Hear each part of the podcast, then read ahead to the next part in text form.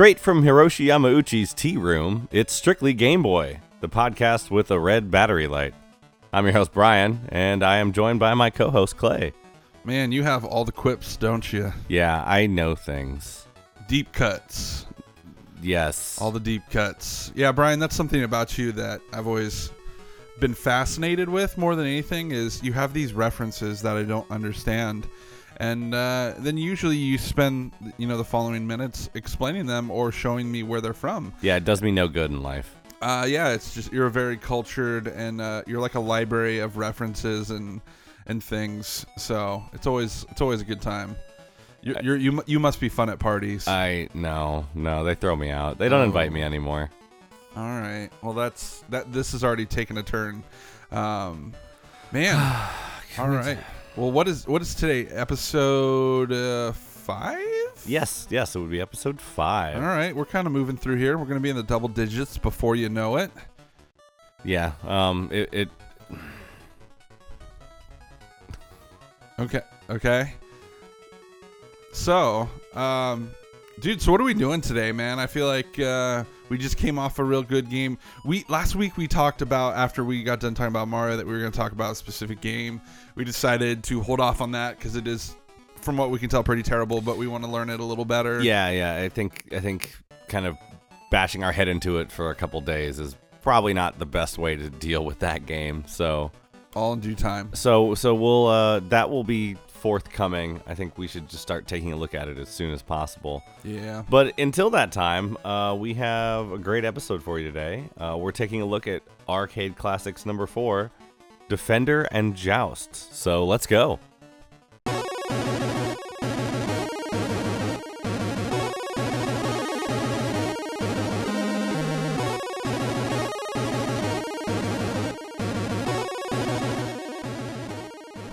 All right. So first off, uh, hey Clay, why don't you tell us a bit about the facts about this game? I guess. Yeah, a couple uh, just kind of getting the the basics out of the way here. So, for those of you who aren't familiar, uh, this game was developed uh, by Williams, uh, who are you know a studio that makes uh, arcade games basically.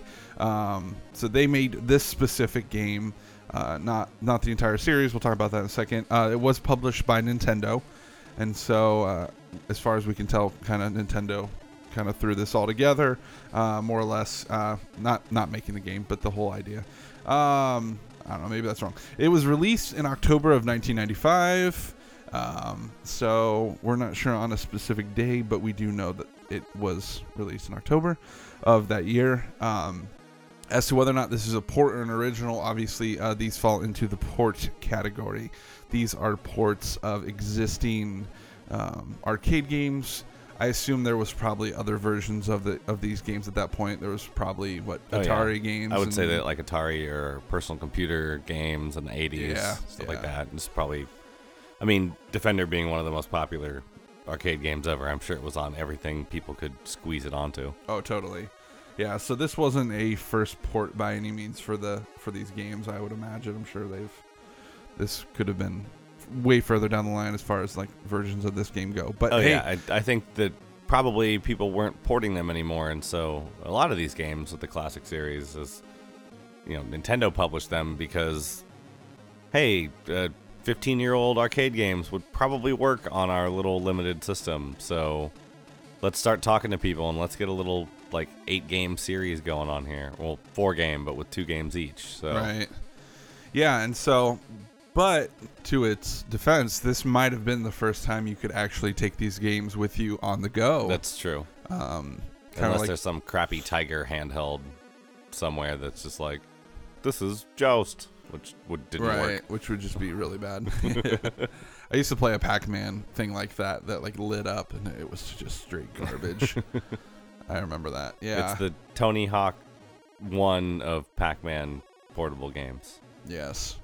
All right. So, Bryan, can you explain to the listeners what this whole series is? This arcade classics. Uh, it's pretty straightforward, but I just want to make sure everybody understands. Because for some reason, we decided to pick number four instead of starting at number one with these. We just we yeah, jumped to I think I was uh, behind the picking of number four because I like Eugene Jarvis games and I like Williams games, so I just kind of wanted to play some Defender and Joust. Well, it worked out because, and this goes into my history with the game, but this is the only one of the four that I actually own. So Oh, okay. it worked out really well. I didn't Cool. realize it at first, but as soon as I started playing, I'm like, yep, I definitely had this because the art looked familiar, but they, they the art for all four games kind of looks similar. It's got that neon green, and so Right. I was like, okay, this definitely looks familiar. And then once I, think booted I- it up, I'm like, I- yeah, I had this. But I had uh, I had one of the other ones. I can't remember right off the top of my head. okay, Um, but yeah, they, like this whole series, I think was just thrown together by Nintendo because it's got to be cheap and easy to port these games. Not port them; they have to be like remade for right, the for the Game Boy. But they found some people to throw together two of their best games and put them on one Game Boy cart and paid for the publishing. Uh, I guess Namco uh, published theirs in Japan, but Nintendo took care of it outside of Japan. pretty Japan. much everywhere else. Yeah, Yeah. Uh, the first two in the series are uh, are uh, both Atari titles, so there's four of them. Um, do you have those up right now? Oh no, So we have Centipede, Millipede, Asteroids, and Missile Command. Uh, I can't remember which one comes first. I know Centipede, Millipede are on one card together, but Right. Yeah, I can pull up the list right here. I've got it right in front of me now. Uh, so number one was Asteroids Missile Command. okay, that's the one I had. So I had number one. which is not a bad not a bad combo there. No, I, I I played a lot of it. Uh, number two is Centipede Millipede, hmm which makes sense to put them together, but I don't know, maybe not necessarily the best pairing. I feel like they should have split those and put them with two other games because how many Pede games do you really need? You know, in one You need both of them. So we're the other thing we're missing is that these are clearly aimed at adults. Oh yeah, Um, so and maybe introducing it to younger kids who might Yeah. have missed it. But I mean, but you know, it the people that would be introducing those games to kids were the adults that were buying it yeah, to play. Like at this point, I, I'm sure '95, a lot of adults weren't playing their Game Boy with their Tetris as much as they used to, but you know, maybe they were. But uh, yeah, I feel like whether you're buying it for you or your kid, it's the same thing. Th- th- These are aimed at you as an. These are aimed at adults. right. And then number three is Galaga Galaxian. Yeah, that's the Namco one. right. And then the fourth one we're doing, Defender and Joust, is Williams. And uh like Williams so Defender Defender is a very huge game. Uh it's very important. A lot of people who are older than we are point to it as like a defining game of, you know, the golden age of arcades. Uh it's the first original arcade game from uh Williams who they were just like the powerhouse of pinball at this point right. um, they had made much like many other companies had made Pong clones, uh, just as a because it was you know Pong was making money. Uh, odds are, if you played a Pong machine in the wild in the '70s, uh, it may not have been made by uh, Atari because everyone was just making them. Yeah. Um, but you know, I, I guess they made one of those. But this was like they're they're like, okay, let's sit down and get an idea together, and let's you know let's release something. So they got they pulled Eugene Jarvis off of pinballs because he was such a successful pinball engineer. His games did well, his tables did well. So they they were like, look, get a team together and uh, figure this out. Um, this so what was it? I forgot to mention that Nintendo, uh, the the arcade classic series itself was like, you know, they weren't hard to put together. So Nintendo got this all lined up, and then released one a month for like four months. So this would have been in October, the last one. So they they all came out pretty quickly Yeah, in succession to each other. right. Enough time for you to get tired of it and say, hey, here's a new one. Well, if they're gonna do that, they probably should have done one one a day. Uh, that's a little mean. Pew pew pew pew. Oh, Shots come fired. on, don't do that. Don't don't Sorry. do that, man. No, yeah, I'll save my uh, my thoughts on that for later. but um, yeah, so so it was their first game, but they, it was also kind of a first for other arcade reasons, right? Defender? Yeah. Um, I mean the of course they started out trying to like make a derivative thing. Uh like they, they looked at asteroids and space invaders mostly. and tried to emulate those. Uh, Asteroids just like they said got boring, or no, Space Invaders was just boring. Uh, the Asteroids one, um, the, Asteroids is a vector graphics game, and they they were having trouble getting it to translate to pixel graphics, so they kind of backed off that. But they realized what they were doing was just copying something else, so they they took everything they'd learned had a huge like brainstorming session and like slowly the game started to take shape things were like it was rushed they were trying to get out for an amusement trade show uh but um like just the ideas that in this game like happened just because people were like oh we should try this no we should try that which is you know i guess it's funny how like something that that is so considered to be so tight and hard and difficult um is just people adding more and more to it, like a Super Mario Maker level. But it's balanced and good and fun Yeah. and really intricate. Um, uh, as far as like, oh wait, no, it's also the first like horizontally scrolling shooter. That's it. Yeah. Um, it does this really cool thing where the the screen wraps around, uh, so you can see where you are at all times, like because there's a little radar at the top Right. but um, you never reach the end and have to turn around and go back, which is a pretty big deal for 1981. Um, it it led to you know many of other many other games, you know Mario being one of them, just an infinitely scrolling thing. But you know that idea, like it seems so understated now, but it it was a huge deal at the time. Totally. um as far as joust i mean it it was the the guy who was making it didn't want to make another defender. He was like what what can i set this in? How can i do this? And he took like every other choice uh single screen. It does wrap though uh you're riding on a bird that flies you have a joust you're a knight uh it's like the polar opposite almost Right. yeah. um, but yeah, it was designed as a two-player game. Uh, Joust wasn't the first like two-player co-op game, but uh, it certainly was the best at that point, and it really popularized the idea. Uh, you can tell like a lot of Mario Brothers takes off, uh, takes after this game. Yeah. I can see that with the ostriches and stuff. Right, the ostriches, but no, the you know the bad guys that you have to stomp on, but it, then if you don't dispatch them again, uh, they don't bounce away like the eggs do, but you have to dispatch them or they will turn back into a monster and you have to take care of it again. Basically, balloon fight. It's it's balloon fight and well, it is balloon fight, but uh, Right. Mario also has a lot to do with this. I think. Iwata totally ripped this game off. Uh, no, he was busy ripping off other stuff. Oh, but balloon fight is Hal. Yeah, no, no, I was thinking of uh, yeah, he I made was talking about game. Mario Brothers. No, sorry. I changed the subject. Yeah. I don't see how this has to do with Mario. Bro- oh, oh, oh, oh. Sorry, the co-op one. I'm The- thinking of yeah, the- Super. I'm yeah. sorry. Yeah, I was. Yeah, The the plumbing one. yeah, the arcade plumbing one. Yes. Right. Yeah, no, you're right. Because like the multiple levels and things like that, The- and the, the- stopping, you have to like you like slide. Mm-hmm. They same thing in Mario Bros. Yeah, and once you hurt a bad guy, you have to also hurt that bad guy one more time before that bad guy comes back to life. And Right. um, but yeah, no, the the more direct comparison is Balloon Fight because Balloon Fight is basically a rip off of this game. Uh, but I love Balloon Fight and I do like Joust. But I have more. I've spent way more time with Balloon Fight than I have Joust. Fair enough. Yeah. It's uh, it doesn't take itself so seriously, but Uh, yeah. So go ahead and uh, so you said you actually had this cart. Correct. So yeah, as far as my history of the game, I I did own this as a kid. Uh, my parents, uh, you know, bought it for us. Um, I'm not sure. They probably just got it real cheap or something. Um, but I just remember playing it. It wasn't one that we would keep in the uh, the console very long.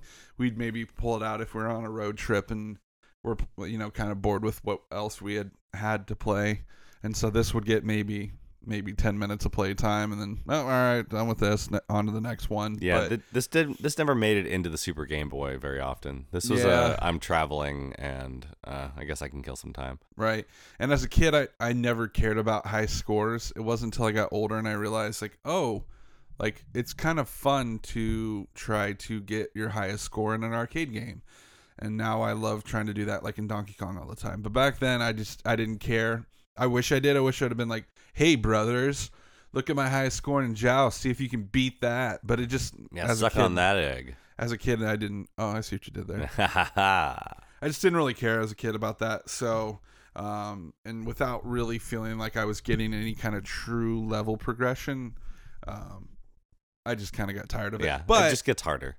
right. But as a kid, I will say I think I did have a, a pretty good appreciation for arcade games, at, uh, as far as like kids in the '90s go, because they were kind of kind of phasing out maybe at that point, maybe not completely, Especially where we grew up. uh, yeah, and and at least like the older ones like this, where yeah, I mean there was still some newer games that were popular, Ninja Turtles and stuff, but Area um, 51. Yeah, Yeah, stuff like find that. that. anywhere, but like not the old stuff. The old stuff was harder to come by. Yeah, or, or it was there and just nobody really played it as much. Um, but I remember my first experience with both of these games was on the Atari 2600. Um, Really? yeah, my my dad uh, was a big Atari fan, and so he had a big old collection of his games from back in the day, and he would let us play them. And so I'm pretty sure I played them there before I played them on the Game Boy. So um, at least going into this, I was pretty familiar with with what they were. Um, I'd be interested to see what those those versions look like. I'm pretty sure I have them in my basement, Okay. but I've got a couple 2600s down there. Okay. Well, we'll have to plug that in later. Yeah, I mean, I just remember them being not not terrible. Um, pro- you know, on probably a little less visually good than the uh, Game Boy ones, but not not by far though. I Okay. mean, uh, yeah. So that was kind of like my first, and I'm sure I played them in the arcades at certain points too, because. Uh, me and my family were big into the arcades and stuff. Uh, owned a bunch of arcade games over the years, but never these two. Actually, I did own a uh, midway like multi arcade thing. It was real cheap, barely could consider it an arcade game, but it had a, like a bunch of games in one, and it had Defender and Joust and Root Beer Tapper and all these other ones on it. So for a while, I did actually own, quote unquote, an arcade, you know, cabinet with these games on it. Um, but by that point, when I owned it, I just didn't really care as much about these because I had played them so much as a kid that I was more interested in the other games. But these are staples. They're they're always good. Um, so they're always fun to, to come back to. I like one more than the other, but uh, I'll wait Okay. and reveal that later. Uh, as far as I I go, uh, Defender. I, I haven't played a lot of Defender in my life. Uh, I spent more time with a different Eugene Jarvis game, uh, Robotron. Nice. I I love me some Robotron. That's a great game. Yes, it is. But that is not this game. Uh, Nope. uh, it, and like I said, I, I've spent way more time with Balloon Fight than I have with Joust. But I, I do love I do love me some Joust. Uh, they've got I I believe Joust is at our local barcade. Um, Yes. I've spent some Yes. time there. My brother creamed me when when we were well. It's it's co-op, but by he lasted way longer and had a much higher score than I did when Oh. when last time we we played. Okay. Uh, but yeah, uh, I mm, I don't have much experience with these games, but eh, I like Williams games. So Yeah, and I mean they're staples. You've you've probably played them in the Mhm. past on. and and Defender is notorious for just you walk up to that machine, you're dead in ten seconds, and so oh yeah. um, you know I've certainly tried, but I've never been very good at it. Yeah, and these games have been ported. Wh- how many times since the Game Boy ports? You think? Uh, I mean, at the same time that they were making the Game Boy port, uh, Jeff Minter was making like Defender 2000. Uh, I was gonna say, I'm pretty sure these were on 2000. Advance. Yeah, They're probably on. there, there's even like a 2002 3D reimagining of Defender. Like these games have been made many, many, many times Yeah. in different ways. We'd love to keep going, but even all stars need a break. Doy.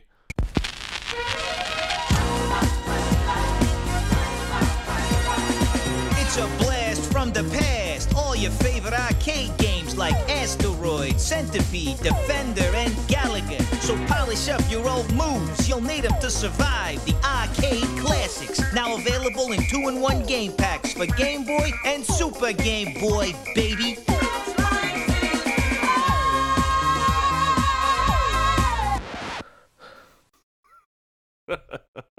Wow. I know I pretty much always say wow after all these commercials, but that's literally what I think of. It's just wow. That was- okay. I know that was pretty great, wasn't it? Yeah, the only comment on that video is WTF did I just watch? And uh, I think that's pretty pretty uh, accurate uh, question. Um, all right, yeah, that that today's commercial actually lined up with what we were talking about. First, somehow we were able to uh, weird. Yeah, it's like we did on purpose or something. I, I, I, I have no idea what you're talking about. Yeah, no. Uh, through through uh, you know, looking into this episode, researching, we found this commercial. Figured, what the heck, might as well play it. You know, we we like to watch Game Boy commercials here on the show, and so this felt like a fitting one. I- So I feel like you and I have had this fear that we're gonna run out of really crazy Game Boy commercials, and I don't think we are. it almost feels like they're just being procedurally generated in the past. Every week, there's just more. I'm sorry, I'm going back to the past, and, and I'm an ad exec in you know, in the '90s, so I'm the one making these. And you're just, you're just getting better at your job every yeah, week. yeah, they're gonna get way crazier because now that I have like some kind of reputation after these, you know, three that we've done, um, Yeah. yeah, they're gonna start letting me do crazier stuff. Trust me. So, as the creator of this commercial, you decided it would be a good idea to dress To to get Bobby Moynihan to come back to the past with me and, And- play some fat dad on a disco floor. Yeah, of course. That's what everybody wants. Oh man, you remember earlier when we were saying that Nintendo is marketing these at adults? Yes. I think nothing short of disco music and pretending to be the Saturday night, not Saturday Night Fever. What is it? Saturday Night Fever. yeah, that- yeah, that's it. yeah. Uh, the, yeah, pretending that scene is happening. Um, pretty sure that's just like, come on, play arcade games. Right. But here's the thing, people. You don't understand. Yeah, he can disco dance, but he's fat. Oh yeah, And yeah. And, that's he's what- old. And that's what's funny is he's fat and old and it, like his, His- his belly's hanging out of his Of his suit that probably fit him in the seventies, Right. but doesn't anymore. and he's Italian for some reason. I guess so, or is just the announcer Be- Italian? no, I I mean I like to think that's his voice. Okay. the- the oh yeah. Okay. And you know Mario, I guess you know Italian. Right. Maybe. Right. Uh, it all comes full It's circle. logical. Right. It all makes sense. Right. Mario loves to disco dance. Definitely. Um, yeah, it, it's a it's actually a pretty polished commercial. Um, it's not the weirdest thing, but it it makes sense. Like you said, it's it's kind of marketed at like, oh, this is what the people you know back in the seventies and eighties. This is what they were playing. Um, so it's Yeah, and they and they definitely were uh, dancing on top of TVs with uh, arcade games playing on them. That was probably my favorite part. I That- thought that that, was actually kind of cool. I'm like, oh man, I would totally go to a place that had It's true. screens on the floor playing arcade games on it. And But take stuff. but take the game boxes off the disco ball. That just blocks the light. yeah, I don't. That's poor yeah, planning. don't don't do that. Don't don't actually do that at your club. you know, Right. just saying. Last thing worth noting is uh, this commercial uh, mentioned, uh, you know, by the announcer that this was also compatible with the Super Game Boy, and so I think they were pushing pretty hard for people to uh, Oh yeah. use these for for that. I noticed on Well, the just just for people to be like, one, you can play this on anything, even your Super Nintendo, right. in your kid's room. So go in there when they're at school and play Centipede. Totally. Any logical parent would do that. um, yeah, I don't know. I, I noticed on the box art on the front and back too, it was pushing the, uh, the the Super Game Boy pretty hard, and so I don't know if it had come out like close to when this had released. I it within a year or two. so it was they were I mean, they I- printed like- on the front. Well, that's the thing is because I don't know if we have that written in our show notes. They had like enhanced borders on the Su- Super Game Boy, and I think it Yep. was like so it made it look like you were playing on the arcade machine or whatever, arcade. and it like had additional colors on that palette that you couldn't get on the Game Boy version. Right. Uh, not in the game itself, but the the border around it had additional colors that you can't get. Which actually, looking at screenshots of it, it looks really impressive. The uh, the border of it. So I was actually pretty impressed. I thought it, it looked pretty good. So Yeah, I'm sure my uh I think Asteroids my that copy got played a lot. Uh the Super Nintendo eventually went up to my parents' room after the 64 showed up. So I played a lot of uh Asteroids against my parents on our on our Super Nintendo. Awesome. Well, I think that's it for the commercial then, don't you? Oh, you know what? I'll never be done with that commercial, but we can move on. Bryan, why don't we uh, start off by talking about the story with these two games? Yeah, let's. Um, as the case is with a lot of arcade games, there isn't really much of a narrative to many of them until you get to like Donkey Kong, which kind of you know you've got a narrative there. Like, dude, Yeah. Dude's girl's taken, dude wants girl back, bad guy is bad guy, Monkey. monkey is bad guy, Right. bad monkey. Um, but I mean, Defender, you can kind of see a bit of a story. Uh, So there are, you know, there are aliens that are invading a planet from space, but it's not like as cut and dry as Space Invaders, which is just, you know, you're gonna die. You know, eventually you're gonna die from these aliens. It, it's, you know, you have okay. So there are guys that you have to let, us back this up. On the surface, there are 10 astronauts that you have to defend from UFOs. Correct. Yeah. Uh, they can be picked up, you know, by enemy ships and you can save them. So you're you're trying to protect this planet from invading aliens. Okay. That's honestly more of a storyline than we're probably going to get from Joust, I would imagine. Yeah, it actually is. Yeah. Okay.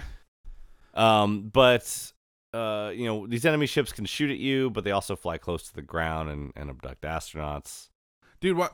Yeah, just keep uh, explaining the whole. Let's just do the like the whole how the game works, the mechanics, because it kind of coincides with the story, I guess. I was Yeah. kind of joking when I said to explain the story because I realized there isn't really one. But Um, yeah, if you lose if you lose all of your astronauts, then like the real climax happens and the planet explodes, and you spend the rest of the game fleeing from the now mutant enemies, Oh, which I think is what they call them. they suck. Dude, they're awful. Yeah. See, I had I had heard uh, you know, a long time ago that real high score players just kill all the astronauts at the beginning and spend the rest of the time running from the aliens, and that's how you get your high score. Huh. I, I don't know how they do it because those things are just like right on top of you, like Yeah. immediately. Oh yeah. Yeah, I as a kid I completely had no idea that those things on the ground were like other people Mm-hmm.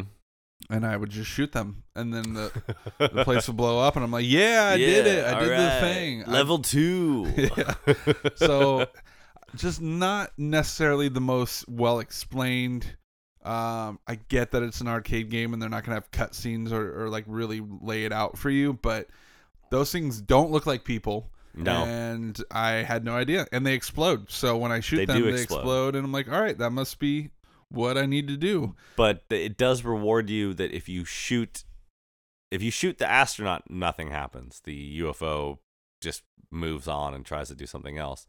But if you shoot the ufo you see 250 points pop up next to it right and then the astronaut floats back to the surface and that's kind of your oh okay so these guys are you know my buddies or it behooves me to to uh, save them i right guess see grown up me that makes sense right Ki- kid me i'm an idiot and i'm eating rocks But dude. what about the what about the flashing numbers you don't just be like automatically go oh that's good You dude. can't. Okay. I was alright, dumb, Okay.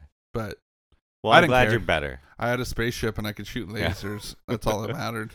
So Um, I I don't know as far as a story for Joust goes. Um, yeah, I mean, you play as a knight who rides an ostrich and wields a jousting lance. Uh, then you move left and right, um, and you basically are going up against other jousters on their mounts, and you uh, just have to be higher up in the air than them to to kill them. And uh, and there's you can tell that by the the lance. If your lance is just higher Right. than their lance, then you're good. Right. And uh yeah, there's there's other various characters. Um, you know, you got your your what is it? Fire gol- golems or golems? Is that what I called them? I I don't remember what they're all called. There there are supposedly three types of. there's bad there's like dinosaurs. There's There's a pterodactyls pterodactyl for some reason. There's a death hand that tries to pull you into the swamp or something. Yeah, that's like the f- I think that's the fire golem. Yeah. Okay. um I, or lava golem it's something like that uh no i i, I want to know more about this world though because apparently there's some universe where there's knights who ride around on ostriches killing each other with with like lances or whatever and they fight off pterodactyls and like big fire golem hands and collect eggs. and yeah, and kill each other to take the eggs. And it's like, okay, so this is like a weird like alternate like reality place. And I wonder if there was a comic book out there somewhere with there might be. it set in this universe. yeah, And if not, then we need to stop recording and start making that comic book. I'm sure some pardon the nerd out there has taken Joust and created its own expanded universe. I would imagine over the years, whether or not they work for Midway or or, or No, I. I would think no, they But don't. so yeah, kind of uh, Subway. Doesn't really need a narrative. Just kind of three, two, one. Here you go. Good luck. Um, Get those eggs. But yeah, so as you play through Joust, the the levels kind of change as you you clear them out. Because with with Defender, you don't really have to kill all the aliens to move on to the next level. Whereas in Joust, it's all about battle royale. Yeah. last last man standing. And then when when one's gone, another one pops up, and that keeps happening until they stop popping up. Right. And so as you go through the levels in Joust, the diff- things change. Uh, at the beginning, you can't f- fall in the lava. And yeah, I think that's kind of a way to, to show you the mechanics of the egg, because the once the the lava shows up, the eggs will fall in the lava and you can't get them again. Right. But y they're worth points, and the more eggs you get in a level, the higher the you know, the more those eggs are worth. And so at the first level, they they can be on the ground just laying there because there's no lava yet. So it, it teaches you, hey, these things are be able, if you don't pick them up, the guy will hatch out of them and try and kill you. Yep. Um. All right. So let's talk through some game mechanics. I feel like we've. I mean, most people know these games. We don't have to go super in depth, but Joust, you just got to keep uh, pressing. Was it A to The, flap? the flap button. yes. Excuse me. Press flap to continue, Yes. as uh, the game tells you. uh, it is, uh, yeah, a, a two directional joystick in the arcade, but here we have a D pad. Right. But uh, yeah, you only go left and right and flap. Like Mhm. pressing up and down doesn't really do anything. Uh, Right. I, I tried. I was like, maybe I can, you know, hover if I hold down, kind of like in Mario World when you swim. If you hold, Right. if you hold like down, you'll just kind of float there for a little bit. But uh, yeah, no, nothing of the sort. It's just left, right, flap. So very simple. The game honestly works really well for the Game Boy due to the fact that it's so simple. I mean, you don't even use the B button, right? No, Defender does. You get- Defender has a bomb. Right. Yeah. but yeah, so these games are like perfect for the Game Boy. I feel like they were kind of made for it, Mm-hmm. um, which is nice. It's not overly complicated, and you kind of get the hang, hang of it. So um, that's nice. I like that. Uh, all right, so let's see. I'm trying to think. All right, so basically, once you power up this game, you are presented with two arcade cabinets. So you can choose, uh, obviously, the two games available, Joust and Defender, and then you go into uh kind of a sub menu where you have one player, two player, and options. Um, so with two player, how does that work, Bryan? Can you explain to us how two player works with these? Two player. I don't think you can hurt each other, but uh, you it's are. not. It's not at the same time. Oh, and and Jouster and Defender, Both. and both. That's what I read. Oh, really? I haven't tried it, but yeah, I would, that would make sense because you have to use a link cable, and uh, maybe you can't play simultaneously. I don't think it supports it. Okay. I think you take turns. Well, that that makes games. that makes Joust kind of weird. Defender is that that makes sense. You know, once one Yeah. person dies, the next person gets their turn. I think that's how I read. That's how it is in Joust as well, which is not how it should be. But Okay, then why why are there link cable?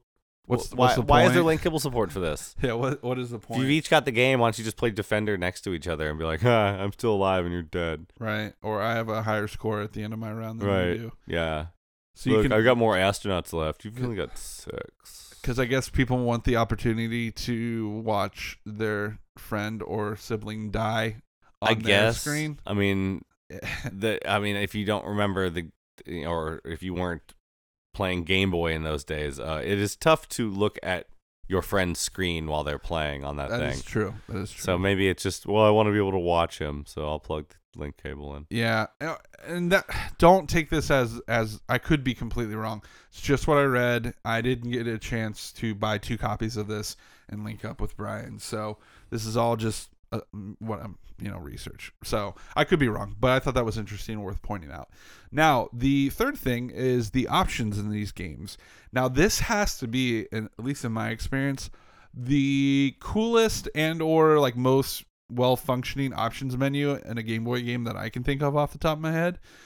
There's all kinds of stuff in here. So if you ever play these games, you got to go into the options on these. Well, it's like it's like having a dip switch on an actual Yeah, arcade. it really is. machine. You can change the lives and stuff. Yeah, Like, what so- else can you do? lives. There's difficulty. You can turn the music on. Yeah, that's good. which we haven't talked about that yet. We'll get there. Um, you can invert or revert. I don't know. Uh, the the visuals. So instead of having a white background with a black ship, you could have a black background with a white ship. Yeah, because for some reason Defender defaults as white background, and that makes no earthly sense to me. right. Earthly sense Ha! because yeah. it's space. but it's not real. It could be any planet, man. You don't know. I know, but it doesn't make earthly sense because they're not on Earth. Okay. Anyway, um, other than that, I, I know in Joust you can uh, go from classic to what was the word, Bryan? Uh, modern or something like Uh, that. no, was it like modified or? Yeah, it was something like that. But it basically changes the setup of the game. I don't think Defender had that option. I didn't look. Did you? Uh, mm, I don't remember. Okay. Well, I think I was too busy like focusing on like, hey, I can invert the color and turn the music on. I forget. what Oh, I remember as a kid, I loved inverting the color. I just thought it was so cool that I could do that. And then when I got a Game Boy Color and I could pretty much do that with any game, I was like, "Whoa, this is awesome! Did It's so different." Um. Anyway, so yeah, the options. Uh, it's it's not. It's usually something I overlook because usually you go in there and it's like audio, uh, maybe difficulty, and so especially with Defender, I highly recommend this game on easy, at least starting out, unless you're like a pro Defender player. It just makes it the the aliens a little less aggressive, and you actually can play for. 30 to 40 seconds before getting killed rather than 5 to 8 seconds before you get killed. Uh, it, yeah, it's just it's way better. And the I know we're not talking about the music, but the fact that it defaults to no music, it's uh, kind the of gate insane. is weird, and so you have to turn it on. And and yeah, it's worth turning on. I think so. I don't. I don't know if the uh, the original arcades had music. I don't think so. No, I yeah I looked into it. Uh, Yeah, that would have just that would have made the frame rate go way down. Yeah, they're a little bit older, this is early early '80s. Yeah. and so, um, yeah, so the, the, it just wasn't really a thing. All right, let's uh let's talk about visuals here. Um, m- m- probably not a lot to hit on, but it worth mentioning at least briefly. Bryan, what did you what did you think about the visuals in this game? Uh, I mean, they do a decent job. Uh, Defender in the arcade kind of has this like almost blur to it. Like not actually, it doesn't get like all you know. The refresh rate's kind of okay, but it it's just like it's going so fast. You're shooting lasers everywhere. Uh, everything is kind of you know to the untrained eye like what the hell is going on here. But uh, on the Game Boy, it's kind of clean. Um, the the laser that shoots out is like a very a long laser beam. Um, but it's it's very clear and defined. Um, that not that either or is a good or bad thing. Just it, it, it looks a little different from the original because it's by virtue of the the technology it's on. But everything is like I don't know. It it, it works for it. I, I was surprised. I, I also was not playing on a small Game Boy screen, so I, I'm not really quite sure how it would look playing on the yeah, we need to start doing that. I'm gonna bring a, a OG Game Boy to work so we can at least take a look at it and see how it looks yeah. in black and white. So, um, yeah, as far what I think, my thoughts, uh, the the games themselves look all right. Um, once you hit the like the upgraded Joust version, there's like a much more uh complex and dynamic, I don't know, background. Uh, where it has like mountains and, and clouds and things, and so it, it, looks a little bit more visually pleasing, uh, whereas the original is a little bland. Uh, Defender has uh, some background stuff, like a couple like mountain things. Yeah, it doesn't. Uh, it it will tell you where you are in the level, uh, because it's it's one landscape, but you, that you wrap wrap around. So if you if you uh, played enough, you'll be like, okay, well I'm I'm here, and there should be a couple of astronauts I left around here the last time I got here. So, yeah, um, but it doesn't. I was staying. You know, I often forget the mountain doesn't do anything to you. Right. So I was trying to stay away from it like you would in any like side-scrolling shoot 'em up. right. Um, but yeah, that doesn't matter at all. Yeah, and then the other thing that is kind of a negative, uh, kind of a restriction to the console, which I saw other people talking about this online, is in Defender, you're looking up at your indicator above, and it shows you where you are in in relation to everybody else, and in the Game Boy version, they're just all black pixels, and so Yeah. your your character doesn't look any different than the other pixels. I think in the arcade you are a different color, so you can tell which pixel you are. Okay. I mean, granted, you your pixel kind of stays in the center the entire time, but it's still It- a little. It's a little yeah tough to decipher. Like, uh, is that is that my guy? Is that my guy being carried up by a UFO? Like, a little bit more help would be nice. It's it's tough to completely uh, look at that map and know exactly what's going on. When Yeah. you're, when you're not used to it. And so so that was really the only thing I felt like the Game Boy actually restricted or made difficult. Uh, the things that I did find visually impressive. One, I think the arcade machines at the beginning look pretty good. They're pretty cool. Uh, I appreciate that they did that because they literally could just have put text, text, joust, defender, pick one. But they want to, you know, they want to take you back, man. They want you to feel like you're in an old arcade. Yeah, it's literally what they're trying to do. They're like, hey, you have these two arcade games, pick one. all, they, and you all you have to look do at is, you know, add a smoke machine to the Game Boy, and then you, you feel like you're there. I never played any arcade games or arcades that had smoke machines. Oh well, they're called adults that smoke cigarettes constantly. Oh, 80s. The, the adults are the smoke machines. Right, right. I'm just saying the Game Boy had a smoke machine. It would feel really authentic. Oh, I see, I see. Yeah, Okay, yeah. I, I get your joke now. All right. It's much funnier after you explained it to me. Right. See, there you go. Thank you. Uh, um, yeah. So I like that. I think that's something even in like more common nowadays when they do like arcade collections. They'll have like, oh, check out the arcade cabinet. Look at the, and you can like rotate it and look at the artwork on the uh, cabinet and stuff. Which obviously you can't do that on here, but they're they're trying to kind of give you a little bit of an experience with that. Mm-hmm. So Or, like they'll try and make the the game screen look like a CRT filter when it's got like little bend to the TV Right. glass, you know. So Yeah, so I think that's always been kind of a thing is with these collections they try to make you feel like you're a part of the game. You're actually playing the arcade version. yeah, And and and playing it on this Super Game Boy definitely does that cuz you can see the control panel and the bezel and uh and you can even see the marquee above it and stuff. So they do a really good job trying to make it feel like you're there. Even though I didn't really care about that stuff as a kid, but it's a cool touch now. Last thing visually, the game over screens on both games are pretty cool. Um, oh yeah, yeah. the joust uh, one has like the hand coming out of the fire or the lava. Lava or mud or I assume lava. uh, and then the uh the defender one is some person with like sunglasses on being like and like a space afro. it's so weird. I don't I don't I don't know if those are from the arcade or if they made those for this. That or- was what I was wondering. Uh, but I should have looked it up. Yeah, I I didn't uh I didn't check into that. That that uh, that that defender guy is pretty great. Yeah. I don't know why he's wearing sunglasses or has like an afro thing. I don't know what it all is, but it still looks really cool. There's a lot of pixels involved. Uh, if you blow it up like on a big screen or something, it might look kind of weird. But on a smaller Game Boy, it actually looked pretty detailed and, and pretty pretty good. So uh, I did like those. I appreciated that they. I assume they made those for this, but I could be wrong. So um, audio, we should talk about that. Uh, not a lot. At first, I literally thought there was zero music in this game, and I was like, "Uh oh, what are we gonna do?"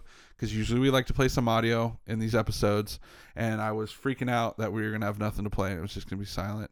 Um, but oddly enough, as we mentioned earlier, you just gotta turn it on. Check out the options menu.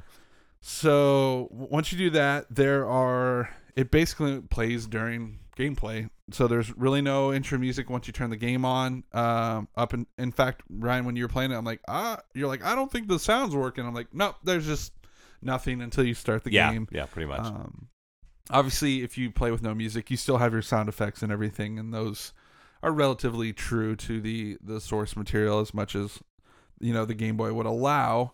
And so I, that stuff was all on point.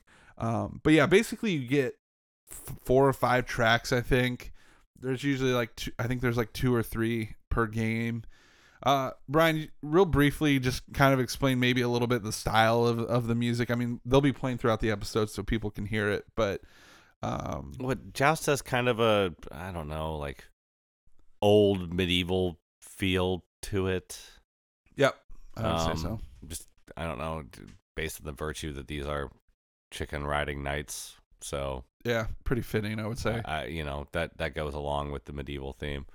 Um, I, d- you remember more the Defender yeah, music the Defender music is more just kind of like your typical sci-fi orchestra, like marching kind of straightforward. I don't know. It, it's got a more of a spacey sci-fi feel. It fits really well with the whole Defender thing.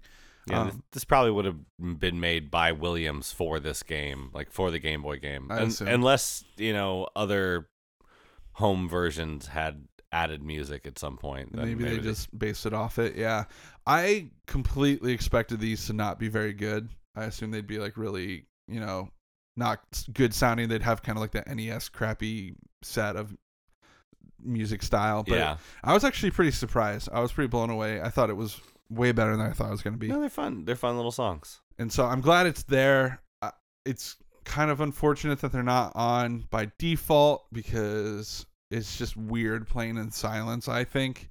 Um, but it is kind of true to the source material of the arcade original arcade versions. Mm-hmm. So I get it, but I kind of wish it was on by default. And if you were a purist, you could just turn it off. Whatever, millennial. Yeah, jeez. You just you just want all everything to be done for you and like to have music to distract you. I have That's to go to the options and turn it on. No, I mean it makes sense because I I go into the options anyways. Turn the difficulty down. Uh, Yeah. I usually invert it, and if I'm playing Joust, I switch to the more modern version because Yeah. it's bigger, more open, and way more fun. So I'm already in the options anyways, so I might as well just you know go for it. So uh, you yeah. invert you invert defender. Yeah, Okay. I, I prefer to. Yeah. I, I think I don't know. I think it looks better, but people have their preferences. So. Mm, Yeah. All right. Um, anything else audio wise? I, I kind of briefly touched on the sound effects. I think they yeah. they made it work.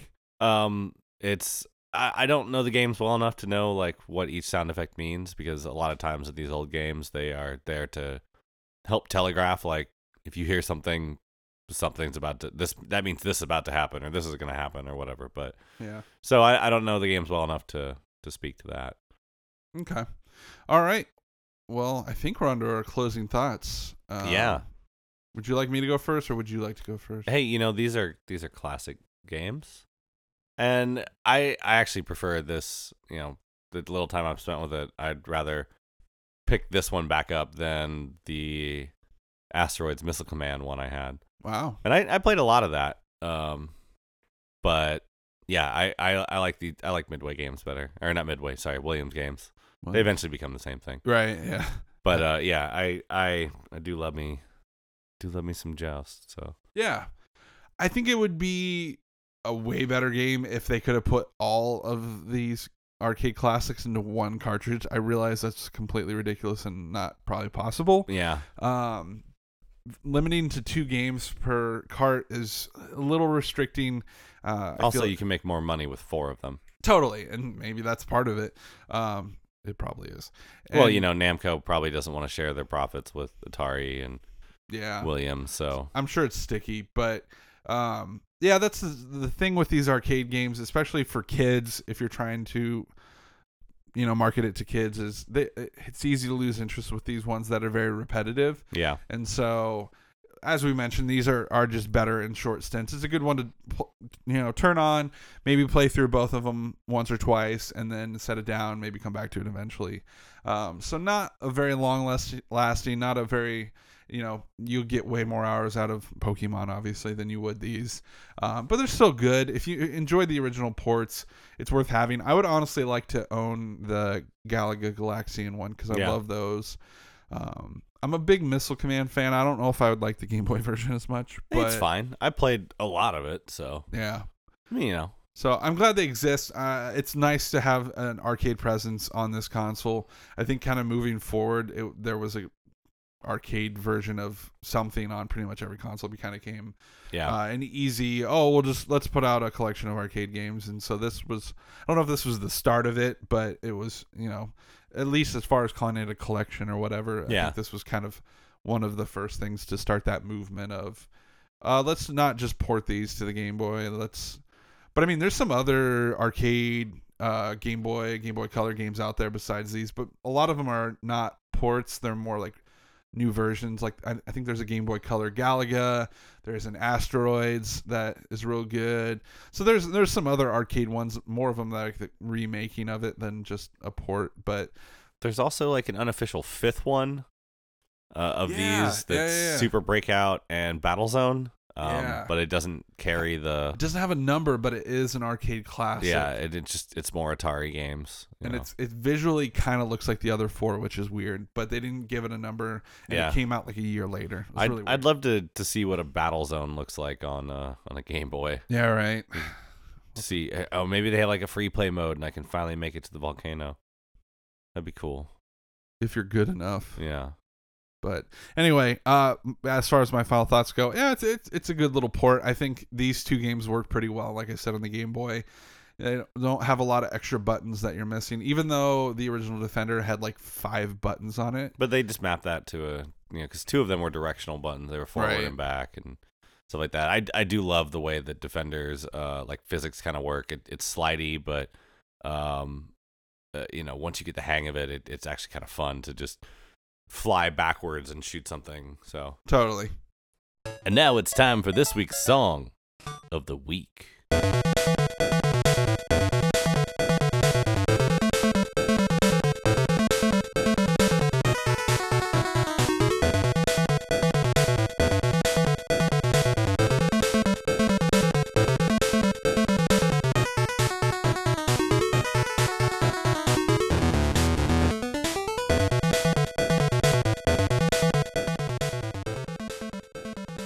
Right, so our music for this week is from uh, Super RC Pro Am for the Game Boy, obviously, Yeah. uh, made by Rare. Uh, Woo! Rare.